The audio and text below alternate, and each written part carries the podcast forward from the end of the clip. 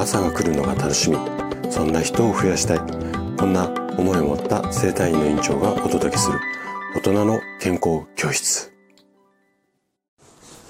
おはようございます。高田です。皆さんどんな朝をお迎えですか？今朝もね元気で心地よいそんな朝だったら嬉しいです。さて今日はねあの8のつく日で健康ハッピーデーです。いつものスタイフのリスナーさんだけではなくって、三軒茶屋青葉生態院の声のニュースレターとしてもお届けをしていきます。で、今日はね、椎間板ヘルニアの6つの保存治療を解説。こんなテーマでお話をしていきます。で、椎間板ヘルニア。これのね、あの治療法っていうのは、一般的には保存療法って言われるもの。この対応をするのが一般的です。で、かなりね、重篤、まあ重症になってない限りは、手術とかしなくて、この保存療法でなんとか改善を目指していきましょうね。こんな風に病院で治療することが一般的なんですよね。で今日はちょっと生体院の治療っていうわけではなくて、病院で椎間板ヘルニアを治す場合には、こんな治療法がありますよっていう、まあ、6種類あるんですけども、これをね、一個ずつ詳しく解説をしていきたいなというふうに思います。最後までね、楽しんで聞いていただけると嬉しいです。じゃあね、まずね、えっ、ー、と、お話を理解していただきやすくするために、6つどんなものがあるのかっていうのを最初に紹介します。まず1つ目が安静法。2つ目が固定法。3つ目が理学療法。4つ目が運動療法。5つ目が投薬療法。最後、6つ目が神経ブロック法。この6つになります。で、それぞれをちょっとね、詳しく話をしていきますね。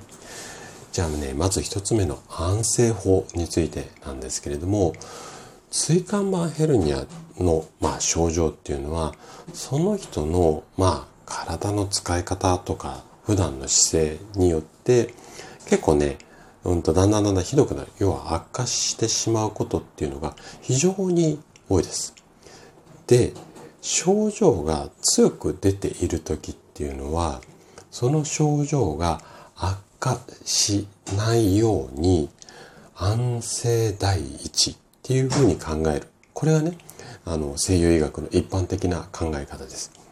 で特にこう症状がぐきっていうかね、まあ痛みが強く出て最初の頃、うん、は患部に要は腰の周りにあの炎症が起こってるケースっていうのが非常に多いんですよ。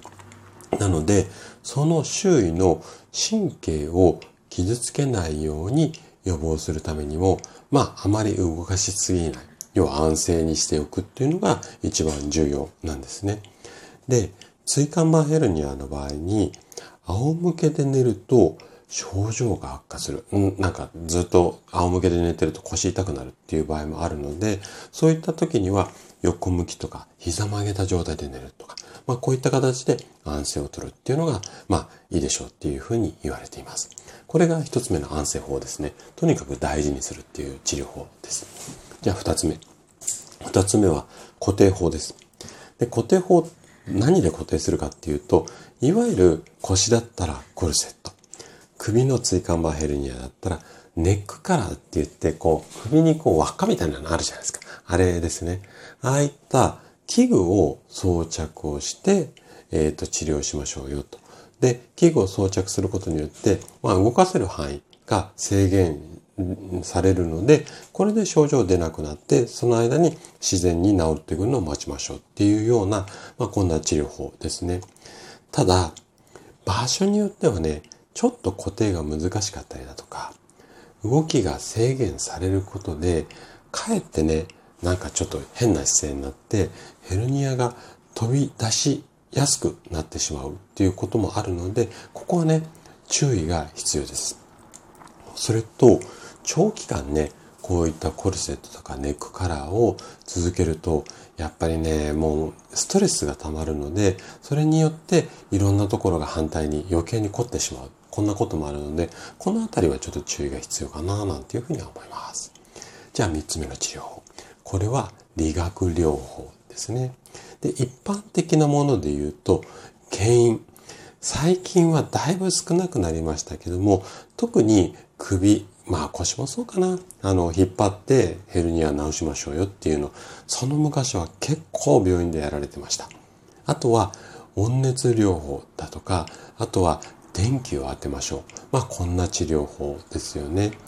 で、えっ、と、患部を温めたり、電気を当てるっていった方法は、炎症でね、硬くなってしまった筋肉だとか、その周りの神経とかの緊張を和らげることによって、まあ、あの、楽にはなるんですけれども、一回緊張、なんていうのかな、あのすると、やっぱりこう、緊張からすぐリラックスできないように癖がついちゃうので、こういった物理的なもので和らげるってことも、まあ、非常に有効かなというふうには思います。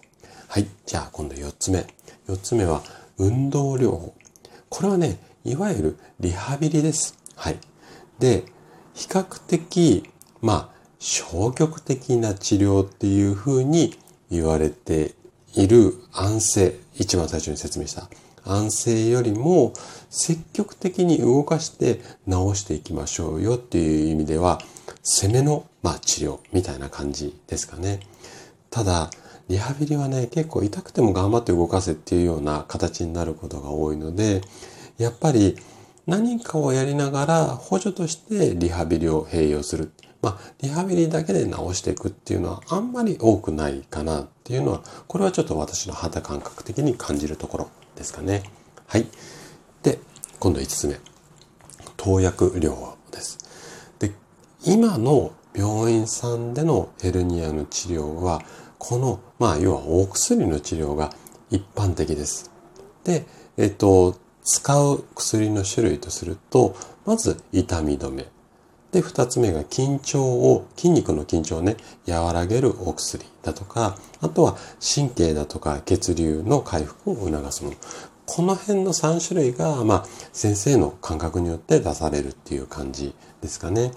で、こういった薬を使って、症状をね、薬の力で和らげて、で、痛くなくて炎症がだんだんだんだん楽になってきて、で、あの、神経に対する圧迫とかも減ってくるので、まあ、ヘルニアが自然と回復するよ。